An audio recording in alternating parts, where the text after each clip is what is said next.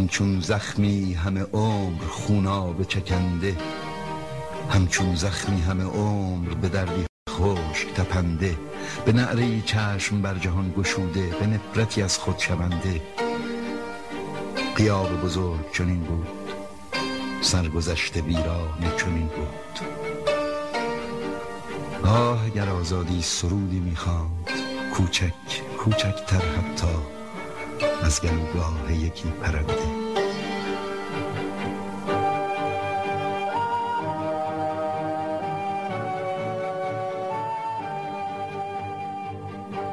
شاعرش کی بود؟ نازنین احمد شاملو بله. با یه قسمت از سری قسمت های شلکست هستیم. در خدمت شما ویژه برنامه ای که مخصوص تولید می‌کنیم برای حوادث اخیری که در ایران اتفاق افتاده من برنا هستم در حضور ارشیا و زک نازنین هستیم و این چیه بچه ها چه برنامه شلکست باش.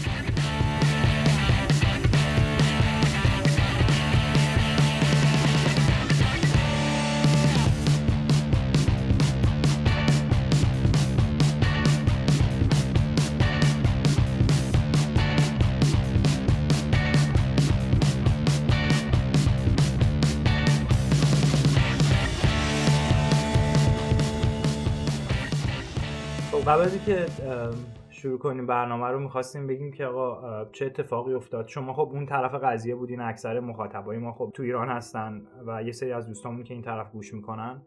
اینکه آقا یه دفعه ما دیدیم اینترنت قطع شد. من عروسی بودم. خیلی اصلا نمی‌دونیم چی شد. یهو فهمیدیم بنزین سه برابر شد و دوباره مثل روز بعد از 88 که همه مردم توی شوک رفتن یک یه روز تو شوک بودیم و بعدم مردم شروع کردن ریختن بیرون و بعدم سریع اینترنت قطع شد و ما یهو توی شوک بیشتری موندیم. از داخل ایران خبر نداشتیم و پدر مادرامون صحبت نمی‌کردیم با خانوادهمون خبر نداشتیم. رفیقامون نمی‌دونستیم چه اتفاقی داره میفته یه سری ویدیو هم میومد بیرون تک و توک گهگداری که خیلی بیشتر نگرانمون می‌کرد. و از یه طرفی هم من و تو بی بی سی هم خیلی موضوع رو داشتن یه جوری نشون می‌دادن که نمی... ما نمی‌تونستیم اطمینان کنیم که چه اتفاقی بیفته. به خاطر اینکه همیشه تو این اتفاقا این رسانه های این شکلی بیشتر credit می‌گیرن برای کارهایی که مردم انجام میدن. و حالا مثلا یه سری لیدرها و اپوزیسیونایی که بیرون هستن سریع میزننشون به اسم خودشون و مردم رو از طرف خودشون تشویق می‌کنن. اصلا connection ی نبود برای خودشون حرف می‌زدن. و خلاصه اینجوری شد که تصمیم گرفتیم آقا صحبت بکنیم یه تاریخچه‌ای بگیم که آقا چه اتفاقی افتاد. از کجا این تحریما شروع شد؟ چجوری شد که اصلا دولت تصمیم گرفت که بنزین رو زیاد کنه؟ و یه بکگراندی به همه بدیم که به قول معروف بدونیم کجا ایستادیم و کجا می‌خوایم بریم. من فکر کنم یه فرصت خیلی خوبی شدش که برگردیم یکم ریشه یابی بکنیم.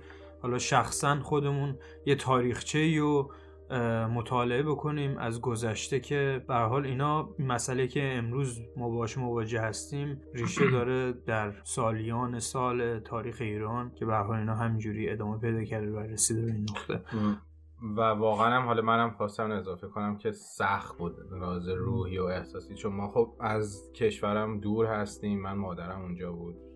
و نمی‌تونستم باش به ارتباط برقرار کنم. برای ما واقعا برای مثلا ایرانیایی که خارج از ایران هستن شوک بیشتری شاید باشه. چون ما اینکه خبر نداشتن و اینکه ما کنترل نداریم روی اوضاع فکر کنم یه خودش یه مدل سختیه دیگه. حالا خیلی میگن که شما اینجا فلانید اینا آره خیلی مثلا فکر می‌کنن آره تو خوب در رفتی و نمی‌دونم تو داره خوش میگذره و تو چیزی نمی‌فهمی و فلان. من فکر می‌کنم شاید حالا مثال عجیب غریب باشه ولی حس اون مادریه که از بچهش بیخبر و دلشوره ای داره اون حس ما هم یه جورایی داشتیم و داریم چون دوریم. ولی خب پدر مادرمون خانوادهمون فامیلیمون دوستای دوران کودکی نوجوانی جوونیمون اونجا هستن و, و کشورمون. در کلش اونجا هستن و خب این دلشوره خیلی. اینم خواستم بگم که ما تصمیم گرفتیم که این احساساتمون و اینا رو بذاریم یه ذره کنار و خاطر سرشت پادکست اینو مدنی با اصول درست توضیح بدیم که چه اتفاقاتی افتاده. فرا از دیدگاه های حزبی نظر شخصی سیاسی نظرهای شخصیمون بگیم و... چی شد؟ یه مطالعه خیلی کلی بکنیم که آقا چه اتفاقی افتاده؟ چون من خودم شخصا نمی‌دونستم. من رفتم مثلا خوندم نگاه کردم که آقا چه اتفاقی افتاد. بعد نگاه کردم که تمام این اتفاقات که تا امروز افتاده که بنزین سه برابر شده یه زنجیره. شبیه زنجیره که همش دست به دست هم داده که دولت به اینجا رسیده در الان. و گفتیم آقا واقعا مهمه که مثلا ما تو هم ما تحت تاثیر این شرایط هستیم.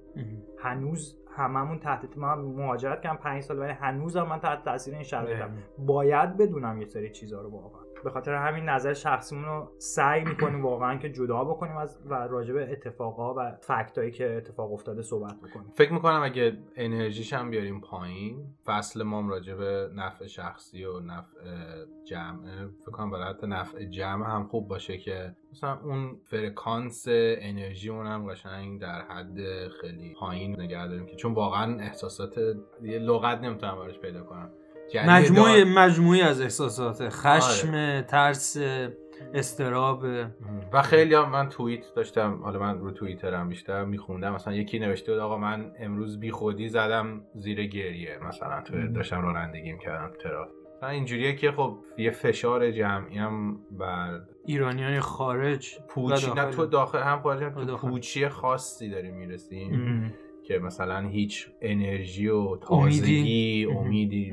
نمی‌بینه آدم. همه چی انگار داره به آخر می‌رسه برای خیلی. خب خب بریم آقا سر اصل مطلب شروع کنیم. آقا تحریم ها از کی شروع شد؟ راجع به تحریم ها صحبت بکنیم. آقا تحریم کلا تحریم های ایران به عنوان وقتی یه کشور یه پارچه مثلا به اسم ایران صحبت می‌کنیم اولین تحریم از زمان مصدق شروع شد که کشور بریتانیا ایران رو تحریم کرد به خاطر که مصدق شروع کرد و نفت و ملی اعلام کرد. و اونا هم ایران رو تحریم کردن.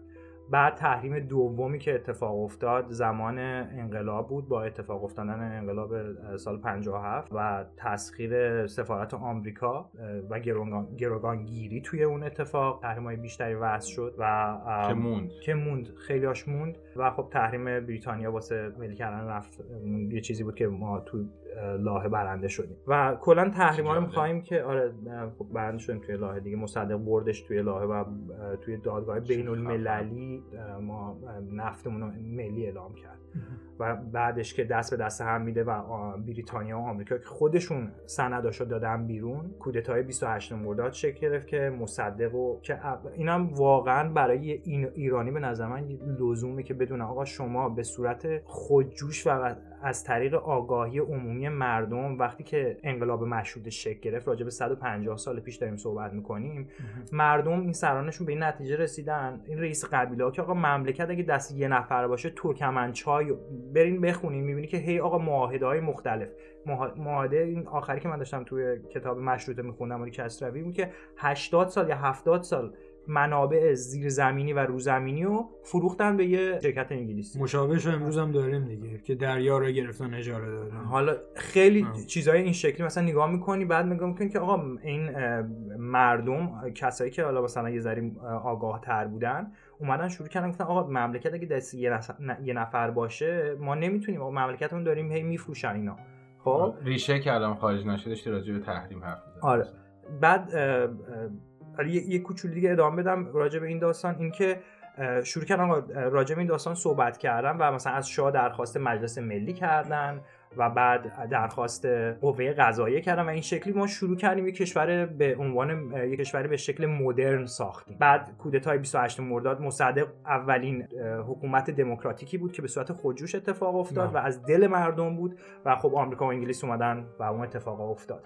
و بعد هم تحریم شدیم. و تحریم شدیم و دقیقا این از زمان مصدق شروع کردن شروع کردن تحریم کردن ما و بعد تا انقلاب 57 و بعدش که دیگه شروع شد تحریم های بیشتری که حالا چهار نوع تحریم هم کلا ما داریم. یکیش تحریم های سازمان ملله یکی دیگهش تحریم های کنگره آمریکا یکی دیگهش تحریم های خود government یا دولت آمریکا و تحریم های اتحادیه اروپا. حالا این یه چیز کلی که بخوایم یه background بدونیم که از کجا شروع شد این داستانا.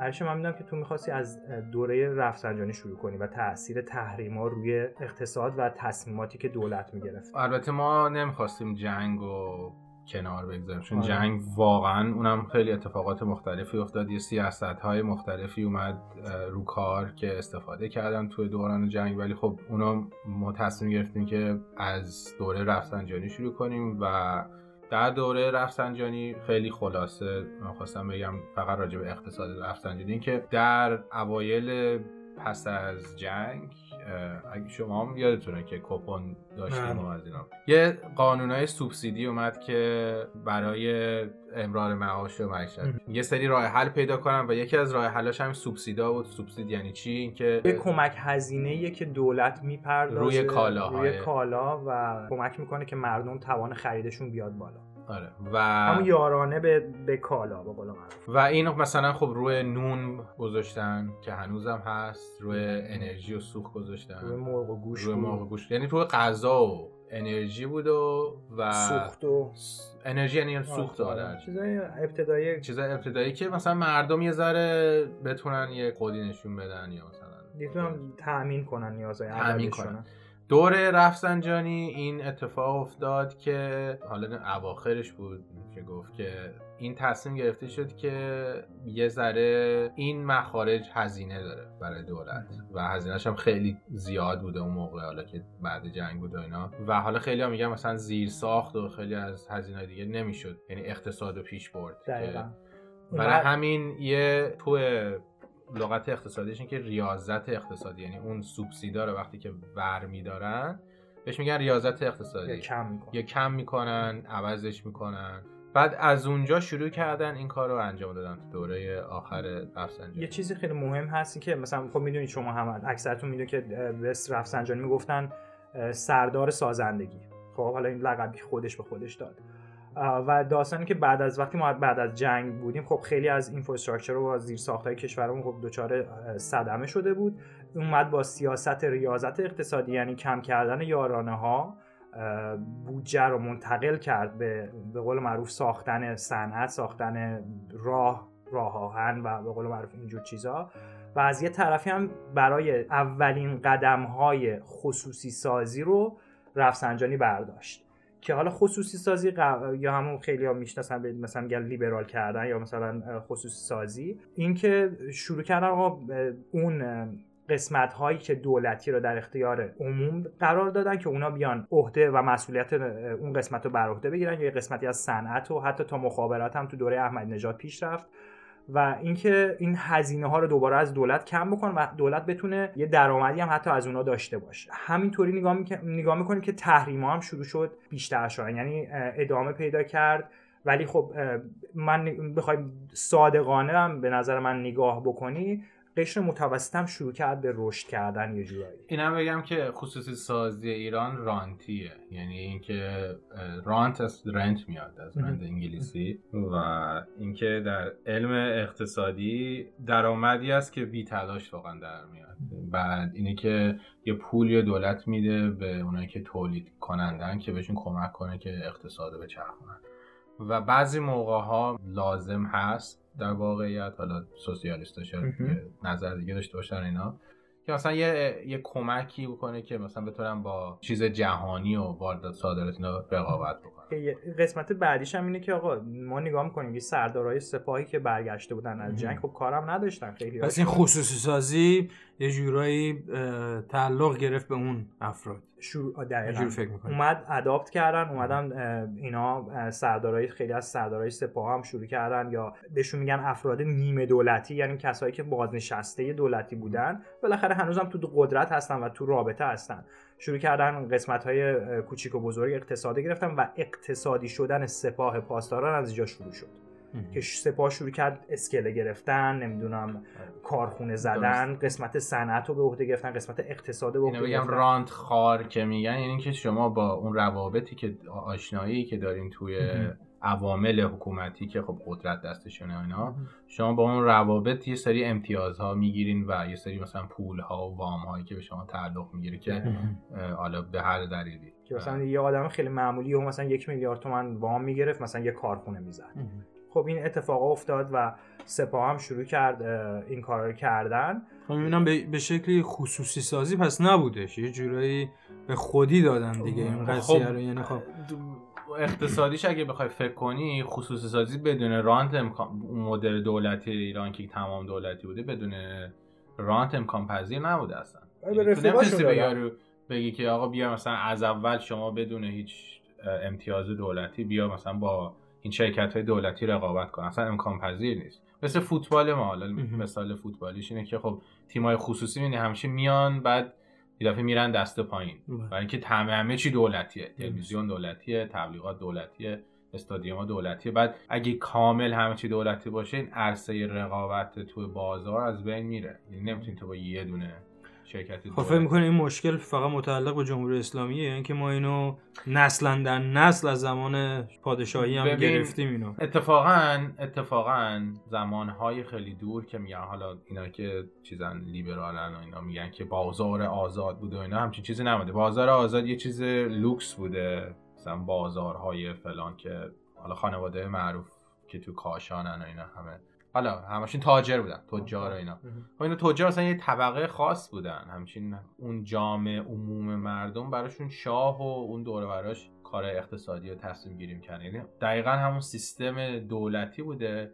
ولی خب مثلا سیستم دولتی که کار می‌کنه مثلا تو سوئد و فنلاند و فلان سیستمیه که اولا که دموکراتیکه. اون صندلی سبکه هم میان و میرن و اینا. بعد بعد پاسخگو باشن این دومیشه و اینکه همه چیزا خیلی روشن. روشن, و بازه. یعنی point تو این شیشه ای بهش میگن داستان چیز شیشه اینه که یعنی تو همه چی تو رو می‌کنی وقتی میای تو مسئولیت مال دولتی میپذیری. پوینتی که تو گفتی مثلا زمان شاه بود آره تو زمان مشروطه هم وقتی شاه فرمان مشروطه رو داد این بود که نگاه می‌کنیم اینی که کسایی که می‌رفتن مجلس رو تشکیل بدن همشون تجار و مالک و نمی‌دونم حکام و اینا بودن. یعنی همون قسمت بوژوا جامعه یا مثلا قسمت. پولدار جامعه بودن. آره خب خیلی بوجوا یعنی در واقع سر... کسایی که از سرمایه داری سرمایه می‌برن. آره کسایی که سرمایه دار بودن. و سود می‌برن. آره. و دقیقا خیلی مهمه و سود میبردن. حالا ادامه بدیم آقا گذشتیم از د- دوره رفتنجانی دوره گذشتیم. رفسنجانی گذشتیم و اتفاق افتاد با دوره سال 85 و آغاز شروع برنامه هسته‌ای ایران که ایران با این کارهایی که داشت توی سپاه می‌کرد اقتصاد دولتی اقتصاد نظامی و حالا فعالیت هایی که تو منطقه داشت و به قول معروف کری خونهایی که دا غرب و با آمریکا هم هنوز شروع کرده بود ادامه دادن خب اونا که ساکت وای نمیستن شروع کردن تحریم کردن. بعد تا اومد بحث فعالیت هسته‌ای پیش اومد اینا خب ترسیدن از یه طرف.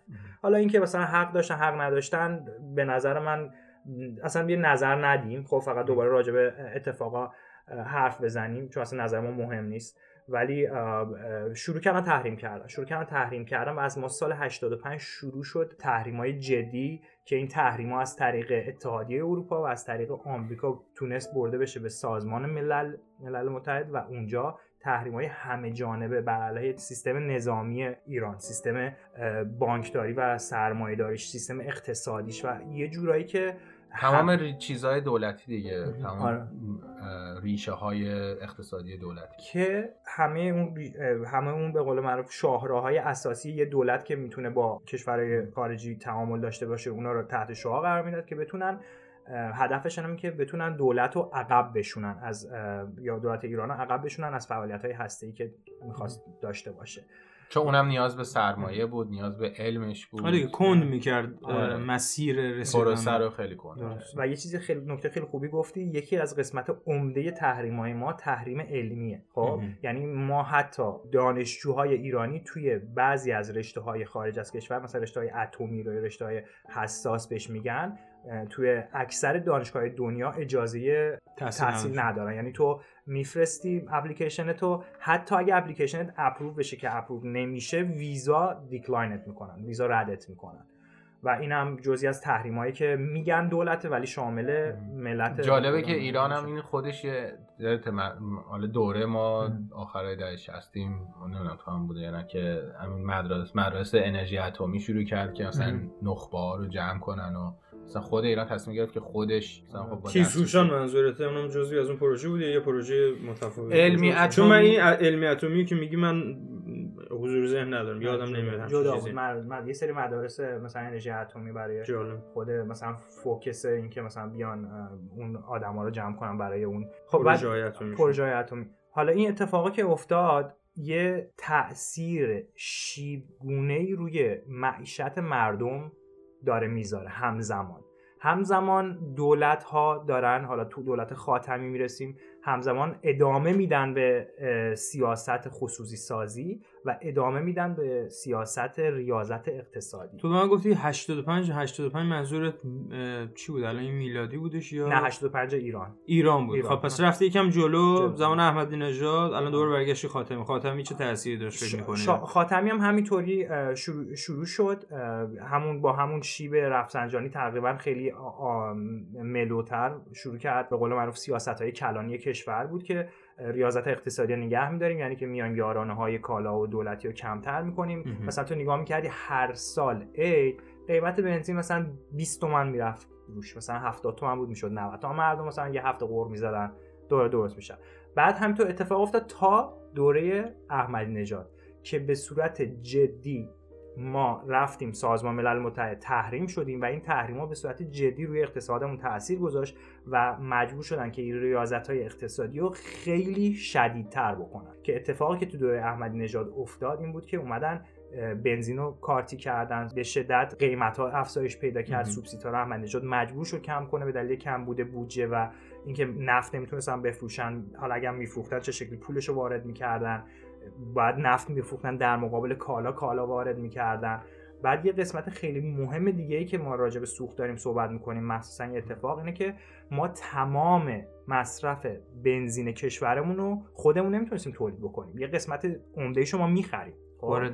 وارد می‌کردیم اینو خب داره دولت با دلار باید بخره دیگه مثلا از. کشوری که جزء اوپک هستن تو فکر کن اینو مثلا تو داری با دلار گرونتر می‌خری باید از جیب دولت خودش ضرر بکنه به مردم خودش بفروشه. به خاطر همین احمد نژاد اومد یه مقدار اینو تو اون تحریمات تعدیل تر بکنه. خب مثلا سهمیه بندی کرد و سهمیه‌ای مثلا جدی گذاشت و یهو یه جهش بزرگی توی بنزین اتفاق افتاد. همیشه هم وقتی بنزین و سوخت تورم خیلی آره. زیاد از یه طرف دیگه اینم خیلی مهمه که بگیم یه راه دیگه هم که اتفاق میفته این که میان برای کسری بودجه احمدی نژاد رفت بانک مرکزی هی وام می‌گرفت. خب برای دفعه اول هم این که بانک مرکزی اومد زیر ریاست جمهوری. اصلا این میک سنس نمی‌کنه. واقعا اصلا معنی نمیده.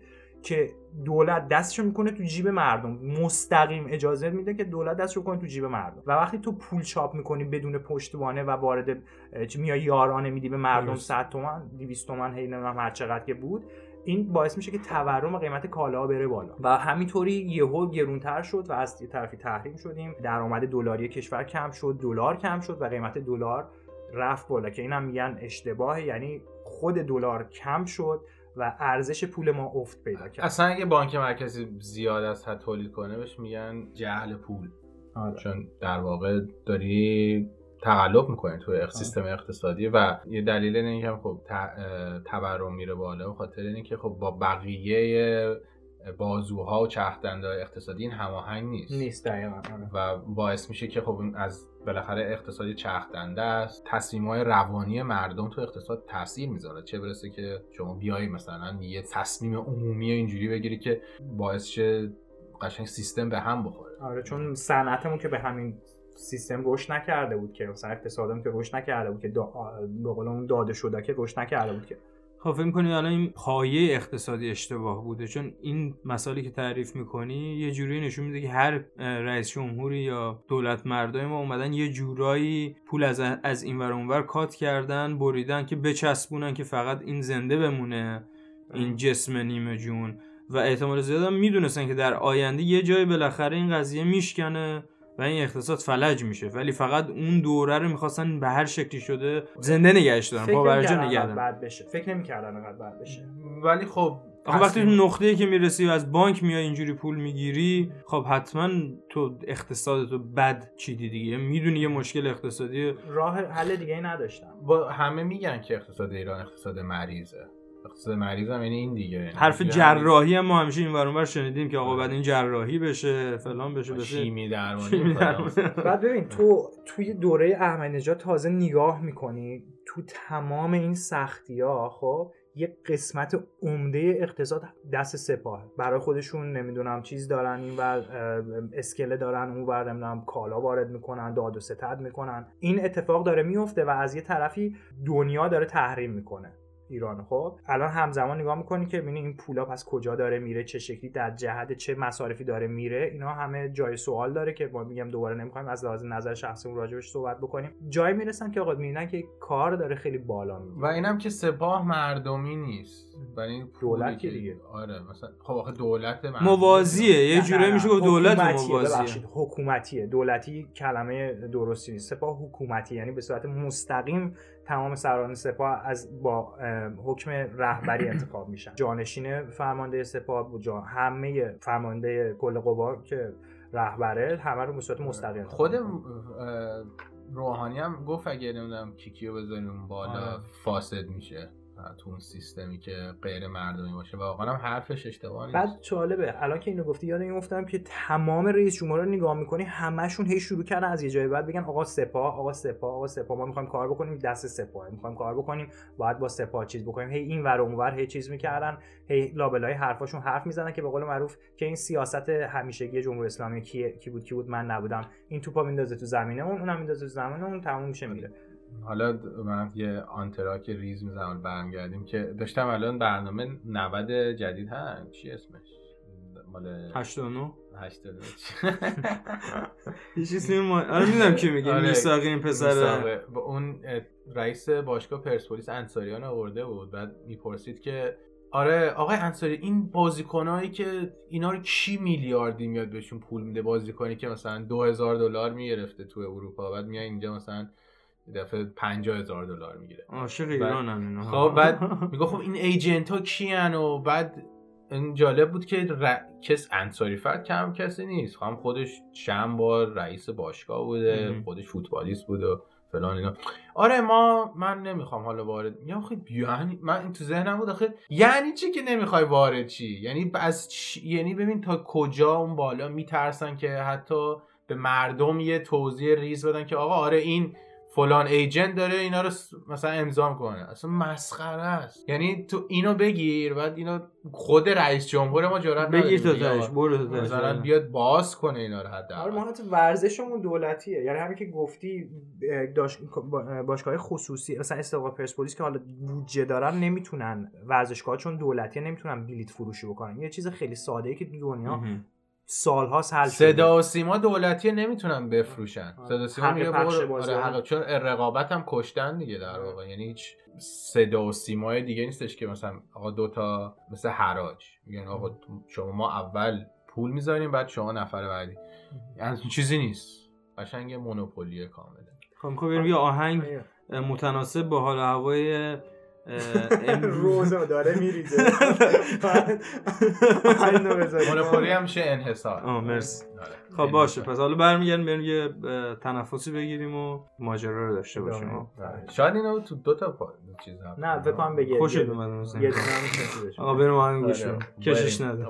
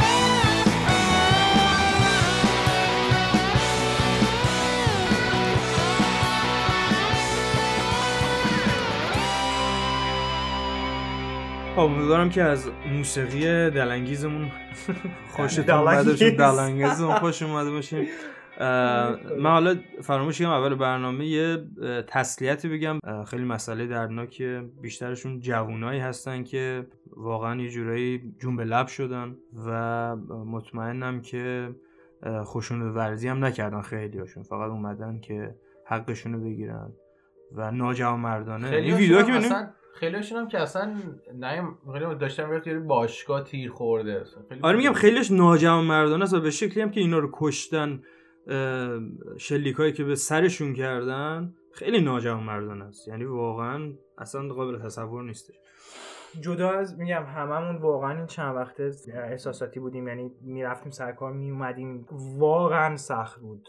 خیلی سخت گذشت خیلی سخت گذشت این چند وقته چون نمیشه حرف نزد راجبش یعنی من واقعا به دوستان گفتم گفتم ببین باید صحبت بکنیم من بچم میگه آقا اون زمانی که داشت اتفاق میافتاد تو چی کار تو چرا؟ هیچی تو نگفتی هیچی سکوت کار کردی. نمی‌کردی. چی مهم. کار می‌خواستی بکنی؟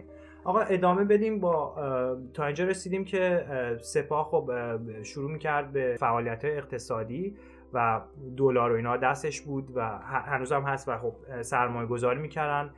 غلط و درست میگم اصلا نمی‌خوایم نظر خودمون رو بدیم فقط داریم راجع به اتفاقایی که میفته صحبت بکنیم. و بعد می‌رسیم آقا به اتفاقات اخیر که دوباره سیستم روحانی هم همینطور بود سیستم ریاضت اقتصادی. و سیستم خصوصی سازی خیلی به شدت روحانی ادامه داد که راه تو این تنها راه برون رفتشون اینه که آقا هزینه های دولت رو کم کنن. خلاصه بهتون یه بگم. گذر سریع از 96 بزنم که اتفاقی که افتاد که قیمت های تخم اومد بالا به خاطر خب بالا دلار و اینا بیشتر بود و تورم دوباره. اینکه اون موقع اتفاقی که افتاد این بودش که خب مردم خیلی سری اومدن خیابون و خیلی یه جورایی بهش میگن تظاهر کننده برای نون. و قشر فقیر بودن که اومدن به خیابون و پول تخم مرغ نداشتن و حکومت یه کار خیلی عجیبی که کرد برای سی دقیقه اینترنت رو قطع کرد اون موقع.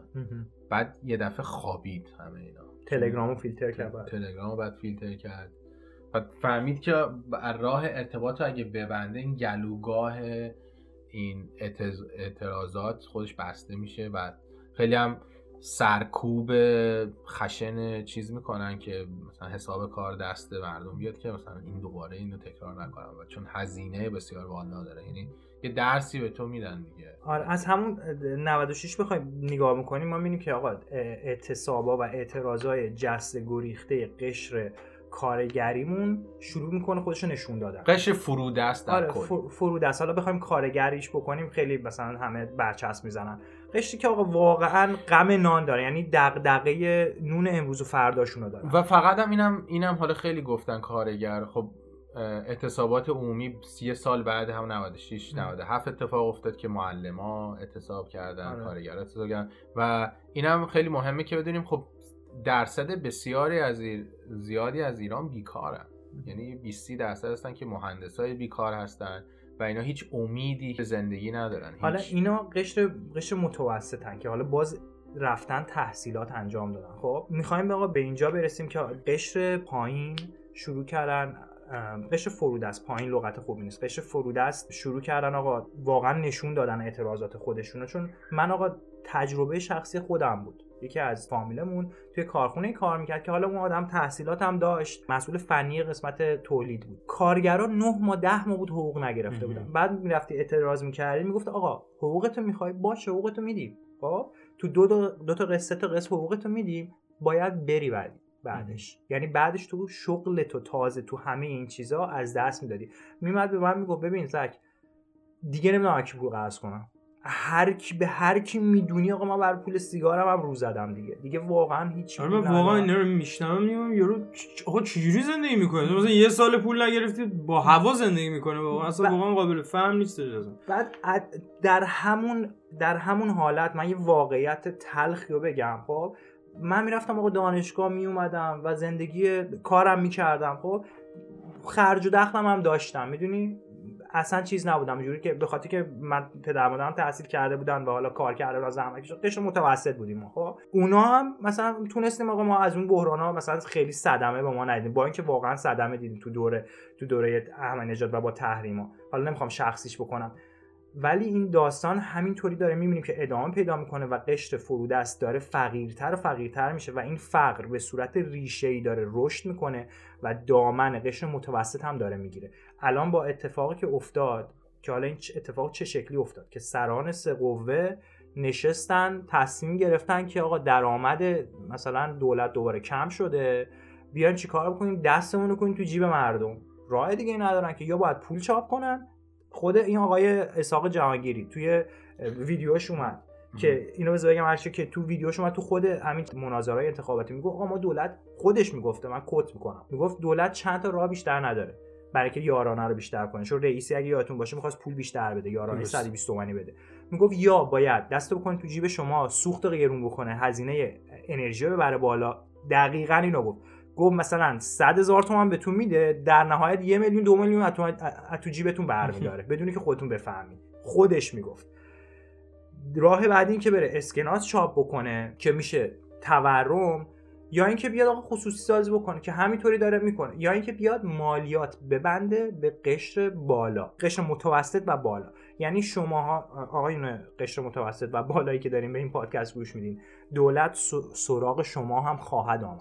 یک زمانی نشستین حساب بانکیتون رو چک می‌کنین می‌بینی قشنگ دستشو کرده تو جیبت سودتو برداشته. میگه این مالیات مثلا حق اینم بگم راجع به اختلاسام خواستم یه فوری ردشم که بابک زنجانی 18 هزار میلیارد تومان اختلاس کرده.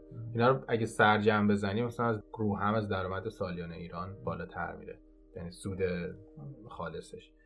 بنیاد شهید 8000 توش اختلاس شده 8000 میلیارد. صندوق ذخیره فرهنگیان. 8000 اینا رو همه رو یادمونه. و خیلی هاشون مسلما خبر نداریم. بانک مرکزی خیلی خیلی من پدرم توی بیمه ایران نمایندگی داشت بعد حالا بیمه دولتی اینا ولی خیلی از اختلاسات بیمه است. چون که پول میره از خودش اونجا یک ذخیره است دیگه. دولتیه آره.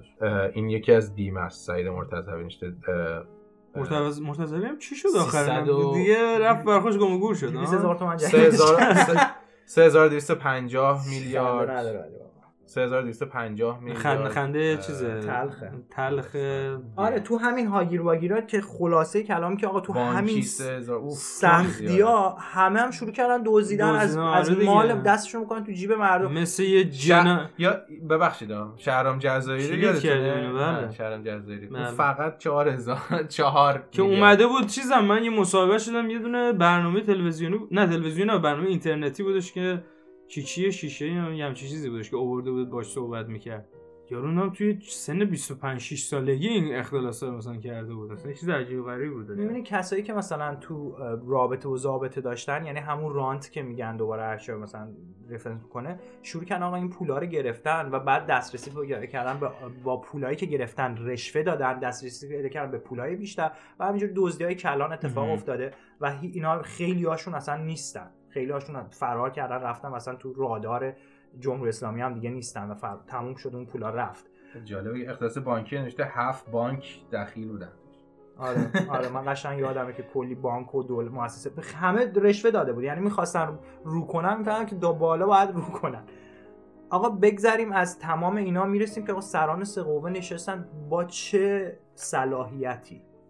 سران سه قوه نشستن تصمیم گرفتن که هزینه مثلا سوخت کشور مگه مملکت مجلس نداره؟ مجلس که خیار بود که الان دیگه واقعا خیارتر شده دیگه. 150 سال پیش مشروطه ما تشکیل دادیم به خاطر اینکه این اتفاق نیفته. سران سه کشور چه شکلی سه قوه چه شکلی اومدن مثلا همچین تصمیمی گرفتن؟ وقتی مردمی نباشه اینا و با انتخاب مردم نباشه اون بالا هر کیو بذاری آره. فاسد میشه. یعنی خیلی دو تا چهار تاست داستانه.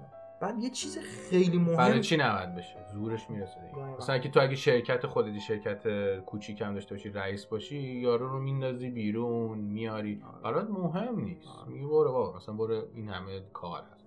ایران هم میگه آقا برین کشور دیگه و حالا من خودم از من حالا مادرم و پدرم میگه ما قشر متوسطی من من قبول ندارم. میگم یه متوسط بالاتری چون که ما فقیر شدیم قشر متوسط بودیم.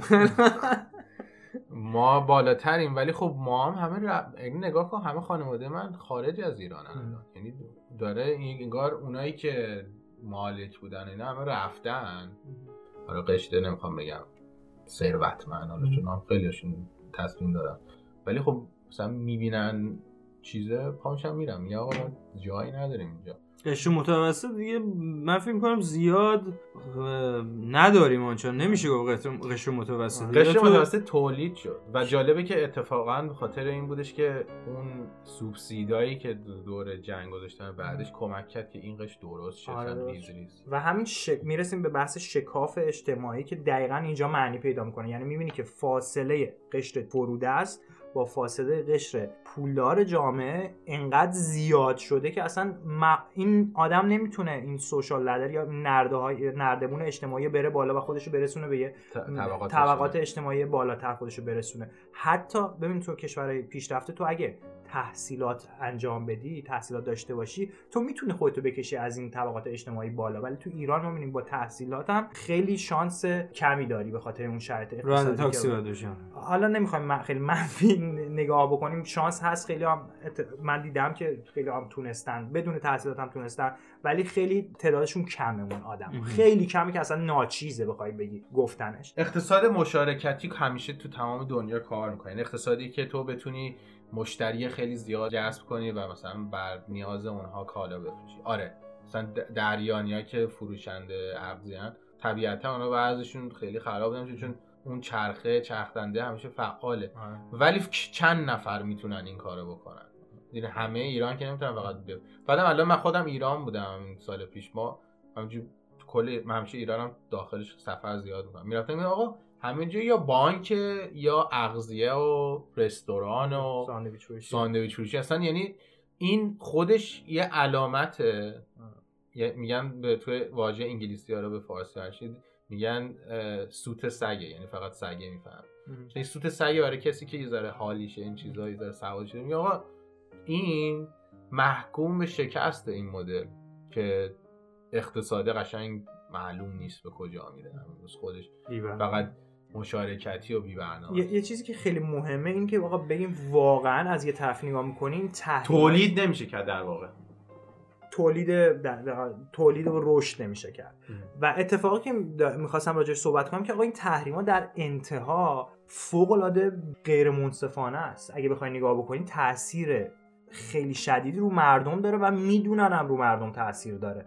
میگن که این شکلی نیست. می‌دونن آقا رو مردم تاثیر داره و برنامهشون هم همینه. به خاطر اینکه سیستم دفاعی و نظامی ایران به خاطر این سیاست هایی که داشتن انقدر قوی شده که اینا تو منطقه نمی‌تونن آقا بهش حمله کنن. اگه می‌تونستن تا حالا حمله کردم. که خدا رو شکرم که اینجوری است. خدا رو شکر که یه, یه, یه کار رو دیگه جمهوری اسلامی کرد که حداقل نتونستن بم تو سر مردم بندازن اینو واسه اون آدمایی میگم که سودای آمریکا و انگلیسی و غرب و به به قول معروف سینه‌شون می‌زنن و هی فکر می‌کنن که این کشورها باید بیان مداخله کنن که وضع ایران بهتر بشه. در نهایت آقا ما نگاه بکنی از دوره مصدق همینا باعث بدبختی ما شدن.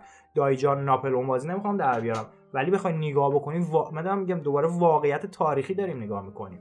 تمام آره، اینا مثل نیستیم. زنجیر گوش داریم گوش می‌کنین دیگه. آره. مثل زنجیر نگاه بکنیم آقا همین اتفاق. این دولت هم درست دیکتاتوریه درست آزادی های مدنی نداریم خیلی مشکل داریم خیلی اتفاقا داریم ولی این این خوا- برخواسته از خود مردم ایران هم بوده. خود مردم ایران هم باید حقشون رو از همین آدم پس بگیرن. کسی دلش نمیسوزه برای آدم. ولی در واقع اینم بگم حالا نظرمون رو بذاریم کنار اینا که در واقع اگر اون بالا دستی ها که هم اختلاس می‌کنن و, و حکومت و فلان و همه چی قدرت دستشونه فقط کافیه پاسخگو باشن. بیان خیلی روک و رو راست از مردم نترسن آقا پاسخ بدن. برای چی ما این کاری کردیم و برای چی ما به شما می‌خوایم فشار بیاریم؟ حالا شاید الان مسخره به نظر نه مسخره نیست. به خاطر اینکه ببین اگه یعنی پای عدالت یعنی عدالت رو رعایت کن اون وزنه عدالت استراتژی. و ببین وقتی تو نماینده بر حق خدا روی زمینی خب تو نقدی بهت وارد نیست. تو هر چیزی تو می‌خوای نقد نکنی یه برچسب تقدس باید. بچسبونی بهش دیگه خب؟ تو وقتی نقد ناپذیر باشی یک قدم کوتاه نمیای. چون اگه یک قدم کوتاه آمدی باید قدم های بعدی هم کوتاه بیای. درست. این سیاست رهبریت ایران بوده. هیچ وقت کوتاه نیومده. یعنی اون انقدر قویه اون بالا. بعد یعنی من تا حالا اینم حالا می‌گفتن آقای خامنه هیچ وقت مثلا مصاحبه نکرده با کسی. جواب نده به کسی. جواب تو به زندگی. به هیچ کی جوابگو نیست. فقط میاد حرف می‌زنه و میره. بعدم میگه من کاری نر... من کاری نیستم تو مملکت. خیلی حالا این... اینو بگیم راجع به سران سه قوه سران سه قوه رو که کاملا مشخصه. کیان و می‌گفتن که خود روحانی حداقل با هم هماهنگ کنید دارین دروغ میگین. خیلی جالب. در. حد مثلا مثلا من. اینجوری بودم خدا باورم نمیشه اینا تو این وضعیت اینجوری دارن انقدر بد دروغ میگن. به اینجا رسیدم خود روحانی می‌گفت من نمی‌دونستم. من خودم همون روز جمعه. فهمیدم با مردم. وزیرش بعد گفت آقا ما درست پیش بشه ابلاغ کرد حالا اون که هیچی. خامنه‌ای در اومده گفته که آقا سران سه قوه نشستن آره. تصمیم گرفتن. پس تو نبود. چه جوریه؟ مثلا نمی‌دونم واقعا چه شکل حداقل اصلا با هم این هماهنگ کلمه. روحانی اصلا میاد من کهیر می‌زدم. یعنی صد رحمت به احمدی نژاد که آقا مشخص بود کیه. می‌دونی چی میگم؟ روحانی یک آدمه. دو رویی که من ببخشید بعد می‌گفتم یعنی گیر. کردم نمیگم حالا ادامهش ولی دیگه خودتون برید تا. بعد این چیزی به یه جایی که می‌بینی آقا اینا خیلی جالبه قرار نبود این این جایی که ما تو bullet point همون هم نوشته بودیم با عرشه می‌خواستیم راجعش صحبت بکنیم ببین به جایی رسیده که انقدر گندش بالا اومده که کسی نمی‌تونه مسئولیت بر عهده بگیره. همش دارن دوباره توپو تو زمین همدیگه پاس میدن. خود خامنه ای اومده همیشه حرفای بعد از اعتراضاتش خیلی تاثیرگذاره خیلی مثلا محکم میاد. این سری اومد گفت آره. که من اصلا دانش آگاهی ندارم. اونا بودن. کی بود؟ من نبودم. اونا اونا. گفتن. و اونا کی بودن؟ اونا رو تو گذاشتی که. اصلا ام. کسی به غیر از حالا من خیلی. قرار بود چیز بحث به کجا رسیده بود؟ دقیقا به. همینجا به همینجا رسید که آقا شروع کردن سران مملکت دیگه واقعا خرج کردن می‌دونی؟ دیگه تمام حرفاشون رو زدن دیگه تو, تو روی مردم هم دارن دروغ میگن. از یه طرف دیگه کفگیرشون هم خورده ته دیگ. دیگه واقعا نمی‌دونم چیکار بکنم و اینجایی که ما تازه داریم میگیم آقا فرق داره رشد می‌کنه قشر دوباره آدم های مثل من کسایی که اسمارت فون دارین آیفون دارین دارین گوش میدین به این پادکست. سراغ شما هم این دولت میاد. الان این آدما ریختن بیرون مثلا تموم شده رفت الان عکس مهمونیامون رو می‌ذاریم نمی‌دونم میریم بیرون فلان کارو می‌کنیم تموم شد یادمون رفت این 200 نفر آدم تو چهار روز کشته شدن. در با همین شیب بریم در از سه سال تا چهار سال دیگه این نظر شخصی منه. و اینو میگم با همین شیب بریم پول نون و ماستمون هم نداریم بخوریم. پول سیگارتون هم دوستان عزیز نخواهید داشت. اینش به یه کنار. طرف دیگه قضیه هم این هستش که یه جایی می‌رسه که تر و خوش با هم میسوزه یعنی که اون کسی که درد نون داره یه عقده هم پشتش خوابیده از اون ثروتمنده.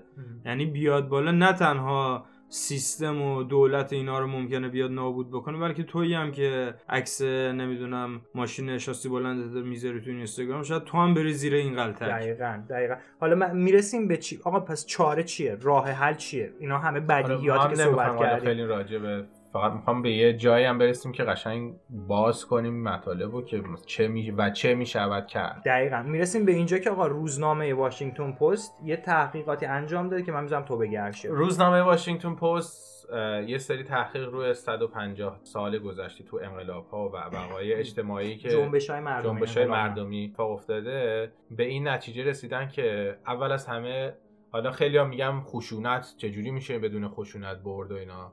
اولا که خب شما باید هزینه فرصت هم در نظر بگیرید. این معادله ای که شما برای چه هزینه ها و ریسکایی حاضر انجام بدین که هدف برسی. آره مثلا هدف برسید. هزینه اینکه جنگ داخلی بکنیم اسلحه بگیریم به نیروهای سپاه و ضد شورش و اینا هزینهش جانیه و هزینهش فوق العاده بالاست و امکان داره که کشورهای سوم و چهارم و پنجم دخالت کنن حالا به خاطر منافع خودشون و اینا که اصلا به هم میریزه داستان خب؟ برای همین خشونت کاملا منتفی منتفیه واقعا. اینو در نظر بگیر. آره. ریسکش اینه هزینهش اینه.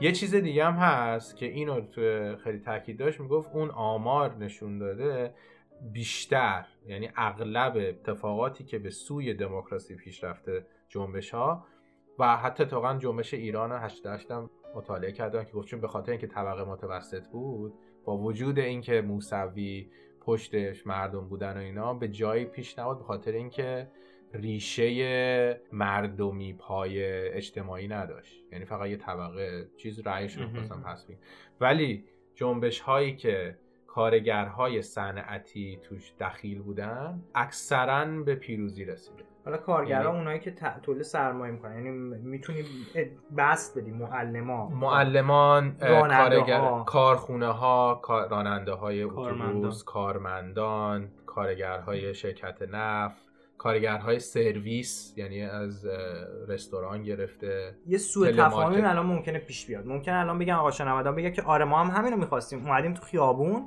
که مثلا ما تظاهرات اه، صلحجویانه داشته باشیم یا خیلی آرام انجام بدیم ولی مثلا اونا گرفتن ما رو کشتن. خب متوجه این موضوع هستیم.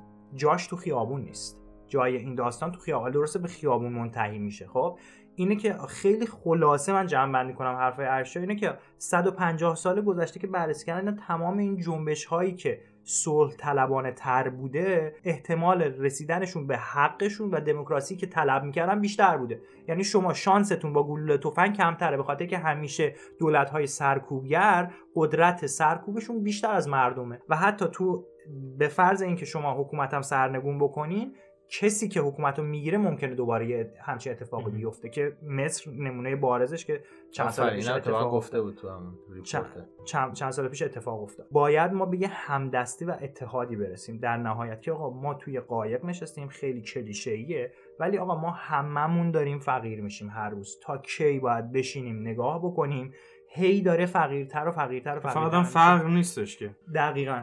خفگی اجتماعی تو همه مسائل. و اینکه همین رو دست به دست هم میده که واقعا تبدیل میشه به یه سری زامبی که فقط میریم یه خط مستقیم رو داریم حرکت می‌کنیم بدون که بتونیم فکر بکنیم بدون که بتونیم حرف بزنیم و بدون که عمل بتونیم. حالا حرف تو هم ادامه بدم که فرق خودش هزینه داره. خیلی هزینه داره. یعنی هزینه اجتماعی داره بسیار زیاد باعث فساد میشه اعتیاد میشه و و باعث خیلی ممکنه حرکات افرادی باعث خودکشی. الان دو, دو تا من امروز داشتم می‌کنم دو, دو نفر امروز خودکشی کرده بودن. خودشون انداخته بودن جلو تبدیل به. فقر اجتماعی میشه. یعنی فقر اجتماعی اقتصادی یعنی تبدیل میشه به فقر اجتماعی. پوچی اجتماعی و فرهنگی. و فقط اینو بدونین که ببین شماها تو این داستان تنها نیستین. این پوچی هر چی که هست حالا پوچی نیست هر چی که شما فکر می‌کنین اون ناامیدی ناامیدی. همتون داریم و و هممون. هممون. یعنی هممون. ما هم داریم. و ما همه با هم تو این مشترک هستیم و اون حکومت چه بخواد چه نخواد نیازمند ما هست که جون داشته باشه. نیازمند حالا انتخابات اینا مجلس هست و اینا اینا رو بذاریم کنار. شماها همدیگر رو داریم. یعنی تو اگه یکی می‌بینین که فرو دسته حتما حد- تا اون نفع جمعی میاد دوباره وسط. کمکش کنید تا اونجایی که می‌تونین ازش حمایت کنید اگر تصمیم بر این گرفته شد که من نمی‌خوام حالا اینو پیشنهاد بدم ولی خیلی هم راجعش داشتم فکر می‌کردم چون من وظیفه من نیست. حالا یه کمپین یا یه پویش به وجود بیاد و یه جنبش مردمی. جنبش مردمی که آقا یه اعتصاب عمومی منظم یعنی از کارگرای صنعت نفت و معلمان یعنی تمام قشر جامعه اگه اعتصاب بکنن به طور منظم و همدیگه حمایت بکنن کارمندا همه همه قشر بالا و پایین این اگر به وجود بیاد میخوابه اون مملکت هیچ کاری نمی‌تونن شونه. وقتی مجبورن. مجبورن پاسخ بدن آره. یعنی دیگه راه دیگه واقعا نمی‌دونم پولش یعنی ببین دقیقا کفگیرشون دیگه به ته دیگه خوره دیگه هیچ فلج میشن خب و داستانم از اینجا میاد تو الان نگاه بکنید تمام کشورهای دموکراتیک حتی اونا که آقا فرانسه که دیگه مثلا یل دموکراسیه مثلا میاد صحبت می‌کنه راجع به می این چیزا. 1968 هم چه اتفاقی افتاد در حالا همین الان همین الان امروز هم داشتم خبر رو میخوندم حقوق بازنشستگی کاهش دادن یه درصدی و سن بازنشستگی رو بردن بالا تو فرانسه. خب دوباره اعتصاب عمومی شد کیا اعتصاب عمومی کردن نگاه می‌کردن 23 سال تا مثلا 30 و خورده ای سالا. اینا اومدن اعتصاب کردن نه اون آدمایی که مثلا بازنشسته بودن و. نزدیک بازنشستگی بودن. شما نگاه کنید مردم وایستادن برای حقشون. بخاطر دیگه در نهایت آقا 10 سال دیگه اگه بگن بابا ول کن حالا تا اون موقع چی میشه چی نمیشه دقیقا. دقیقا میشه آقا یارو 67 سالشه داره هی کار می‌کنه بازنشست میشه با اون حقوقی هم که داره نمی‌تونه امرار معاش بکنه. در, در تو سن 67 سالگی هم که دیگه اون توان 27 8 سالگی تو که نداری که بس یارو هوش اجتماعیش به اینجا رسید که من باید الان برای 67 سالگیم بیستم. شما الان الان اگه برای بچت برای آیندت برای محیط زیست کشورت برای آینده خودت مگه چقدر از ما می‌تونیم آقا مهاجرت بکنیم؟ تا کی ما می‌تونیم بریم؟ کلمبیا می‌خواستم اینو بگم اونم اتصالات عمومی. الان کجا بیا کلمبیا. نه کل دنیا به چیز در اومده. به جنبش مردم. فهمیدن. آره، به علک آره. کله آ مردم فهمیدن. این دلیلش اینترنت. من فکر می‌کنم یه دلیل اساسیش خیلی, کمک کرده. شیلی هم اتفاقا هم چه اتفاقی آره آمریکای جنوبی الان کلا شلوغه. هنگ کنگ و اینور داریم. اینور بچه های عراق و لبنان رو داریم. دمشون گرم. دارم می‌خواست راجع به اونام صحبت کنیم ولی ما خیلی, خیلی وقت. خیلی نمی‌خوام صحبت ولی. اینم بگیم که اتحاده واقعا فکر کنم اتحاد خیلی مهمه. اولین. اصله. شو- به اتحاد نظر من شروع شده. من دارم نگاه می‌کنم اینستاگرام رو دارم نگاه می‌کنم توییتر داریم نگاه می‌کنیم. می‌بینیم که آقا شروع شده مردم دارن میگن آقا نمیشه سکوت کرد. مهم. 88 80 70 نفر رو کشتن تو 3 4 ماه. 200 نفر حالا عدد و رقم مختلفه. واقعا داریم راجع به جون آدم حرف می‌زنیم. 200 نفر کشتن تو 4 5 روز. پس لرزه بعدی چه اتفاقی خواهد بیفته تا کی ما قرار هزار هز- نفر الان هزینه جانی. بدیم. و اینا نمی‌تونن که همه رو بگیرن. تو اگه حالا دوباره میگیم مثلا اتصال فلان نه ولی اگر ما به اتحادی برسیم به هر شکلی مثل زمان آقا مثل زمان دقیقا مثل زمان انقلاب. نمی‌تونن جلوی آره هیچ دولتی نمی‌تونه سرکوبگرم از همین آدم ها هستن از همین انسان هستن. خب یارو می‌بینه خانوادهش هم به تو اون اعتصابات هستش. اونم به هر حال کنار میان. مسلما یه بدنه خیلی بزرگی از سیستم هم تو اون حالت ها میاد جدا میشه و به مردم میپیونه بعد انتصابات یعنی از اون. میشه چون مثلا خب تظاهرات میان و یه دفعه جمع می‌کنن دیگه. ولی اعتصابات می‌تونه طولانی بشه. یعنی واقعا فشار میاره که پاسخ بدن. حالا میگیم رفراندوم و اینا حالا باشه ولی بیان فقط پاسخ بدن بیان بگن آقا الان هم می‌بینی که برای حرفاشون هول شدن یکی آره. نمی‌دونم شهید و نمی‌دونم اون رهگذرا رو دیدم یارو. اومد که داشت تو می‌گفت تو قرآن نوشته که آره اومد بعد آره. چیز کرد معذرت خواست من عذرخواهی می‌کنم آه. من من هیچ وقت از این من خودم ترکم آره. بازم ما تو تو خود قضیه ایم. هنوز این به قول معروف زخممون تازه است. هنوز زخممون تازه است. صورتش رو زنگ گرفت. اشک ریزی هم داشت اون گوشه میری سعی کردیم خودمون رو بکشیم بیرون از قضیه از بیرون نگاه کنیم قضیه تاریخیش رو نگاه کنیم. هنوز هم تازه ایم. واقعا نمی‌دونیم چه اتفاقی افتاده. باید ببینیم چقدر نفر آدم زندانن چه هزینه ای دادیم. ولی داریم کار می‌کنیم داریم نگاه می‌کنیم داریم. و واقعا هم اگه شما پیشنهادی برای ما دارین از این پشت مرزی چون ما هم دوست نداریم از دور بگیم بچه ها لنگش کنید و اینا. لنگش ما- داریم آقا بحث واقعا نکردیم این کارو به نظر من. آره. آقا راجب راجب تاریخ مملکتمون داریم حرف می‌زنیم. راجب سرنوشت مشترکمون. راجب نفع جمعی که تمام اون دخیل نه من میگم اگر پیشنهادی برای ما خارج نشینان دارین به ما بدین. ما استقبال می‌کنیم. نمی‌دونم چه کمکی از دست ما برمیاد. منم ما هم رسانه رادیو فردا و از این از امثال هم نیستیم که فقط گوش بدیم گذرا اخبار بگیم بهتون. ما هم یه آدمیم فعالیم. و دوست داریم نظرهای شما رو بدونیم ببینیم مثلا چه فکر می‌کنید احساساتتون رو بگید نظراتتون رو بگید من اومدم یه اتفاقی افتاد همین بعد این اتفاقات. ما یه چند گروهی از ایرانیا تو همین نیویورک جمع شدیم دوره هم. از اینا گفتم آقا نظر و احساساتتون انتقاداتتون همه رو بکنیم. ببین سه نفر فقط جواب دادن. یکی نوشته بود هیچ نظری ندارم. یکی دیگه یه خط فاصله گذاشته بود. یکی دیگه نوشته بود آزادی زندانیان. یکی دیگه نوشته بود ای بابا. یعنی ببینین مردم ایرانی های اینجا ببخشید گوگیجه گرفتن خب حالا فکر کنم تو ایران چه خبره ولی سعی کنین صحبت کنین سعی کنین نظر حرف بدین حرف زدم خیلی باید. نگه داریم. زنده نگه. داریم صحبتو برنامه تموم شد آقا کن جلوی ما. گفتی آب نمازانم این کن. پیرانش کن جلوی ما. آره نه.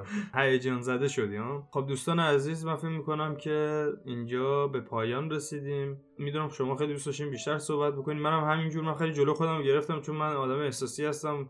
ترسیدم یکم به فحش و فضاحت خط بشه. واقعا سعی کردم سکوت بکنم. به حال بازه واقعا. پایان نداریم. یعنی منتظر پایان هیچ کدوم از این اپیزودا منتظر پایان نباشه. حالا دیگه داستان. داستان شروع کردن شولکست اینه که آقا ما حرف بزنیم. فقط آقا راجع به. دغدغه های نسلمون حرف بزنیم. پایانی نداره. نتیجه هم نمی‌خوایم بگیریم. به هر حال گل گفتی. گل گفتی. مثل نه ولی واقعا روی کلمه اتحاد من می‌خوام نه اتحاد داخلی اتحاد کل دنیا. این واقعا من فکر مهمترین ماجرایی که ما می‌تونیم داشته باشیم تو زندگیمون که در موردش فکر بکنیم. ببین آخه یه سری هستن پول با پول قدرت دارن. حالا گفتیم که حاکمیت اینا که با رانت و پول و اینا قدرت. یه قدرت دیگه هم هستش که خالصانه مردمیه. یعنی تو اون به قول یه مثال انگلیسی هست میگه کلید به دروازه پادشاهی این داستان قدرته. داستان قدرت مردمیه. اتحاد شما مردم اتحاد مردمی احتیاجی به پول و اینا نداره. واقعا این چیزیه که اصلا زندگی شما رو عوض خواهد. همین که ما راجع به مردمی. این داستان داریم حرف می‌زنیم یعنی این داستان شروع شده. برای من این داستان شروع شده است و ولکن قضیه هم نیست. ولکن قضیه هم هیچ کس نیست به نظر من. نه, نه که من نوعی همه آدما به نظر من دغدغه جدی نسلمون شده و می‌دونیم که آقا داریم می‌خوریم دارن می‌زنن بعد هم دارن می‌زنن ولی بالاخره جلوشون وای میسیم و حقمون رو می‌گیریم. از هر, هر دولتی هر حکومتی که باشه. باید مسئولیت کشورمون رو قبول کنیم بالاخره. آره. مرسی که گوش دادین. من برنام. منم ارشیا. منم زک هستم. کوچیک همه شماییم. اینم چیه؟ شلکست ها؟ شلکست. شکر.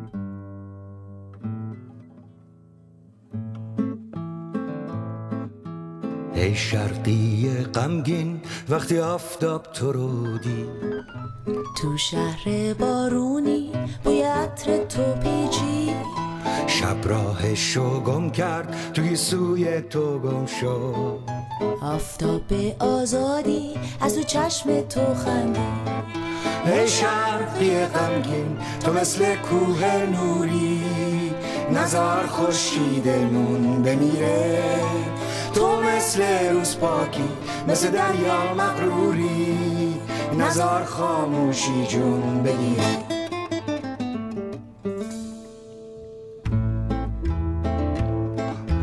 ای شرقی غمگین بازم خورشید در اومد. کبوتر آفتاب از رو بوم تو پرزد. بازار چشم تو پر بوی بهاره. گل و گندم تو رو به یاد میاره. ای شرقی غمگین تو مثل کوه نوری. نزار خورشیدمون بمیره. تو مثل روز پاکی مثل دریا مغروری. نزار خاموشی جون بگیره.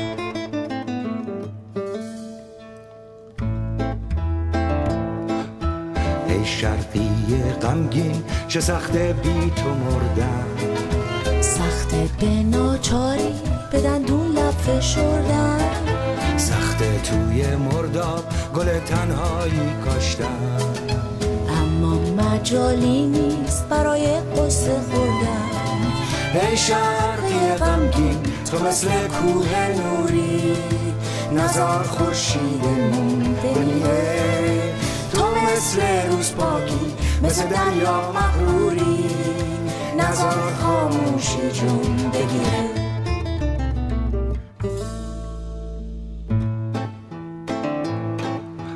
ای شرقی غمگین زمستون پیش رومه. با من اگه باشی گل و بارون کدومه؟ آواز دست ما میپیچه تو زمستون. زمستون نیست که آفتابش رو بومه. ای شرقی غمگین تو مثل کوه نوری نزار خورشیدمون بمیره. تو مثل روز پاکی مثل دریا مغروری. نزار خاموشی جون بگیره.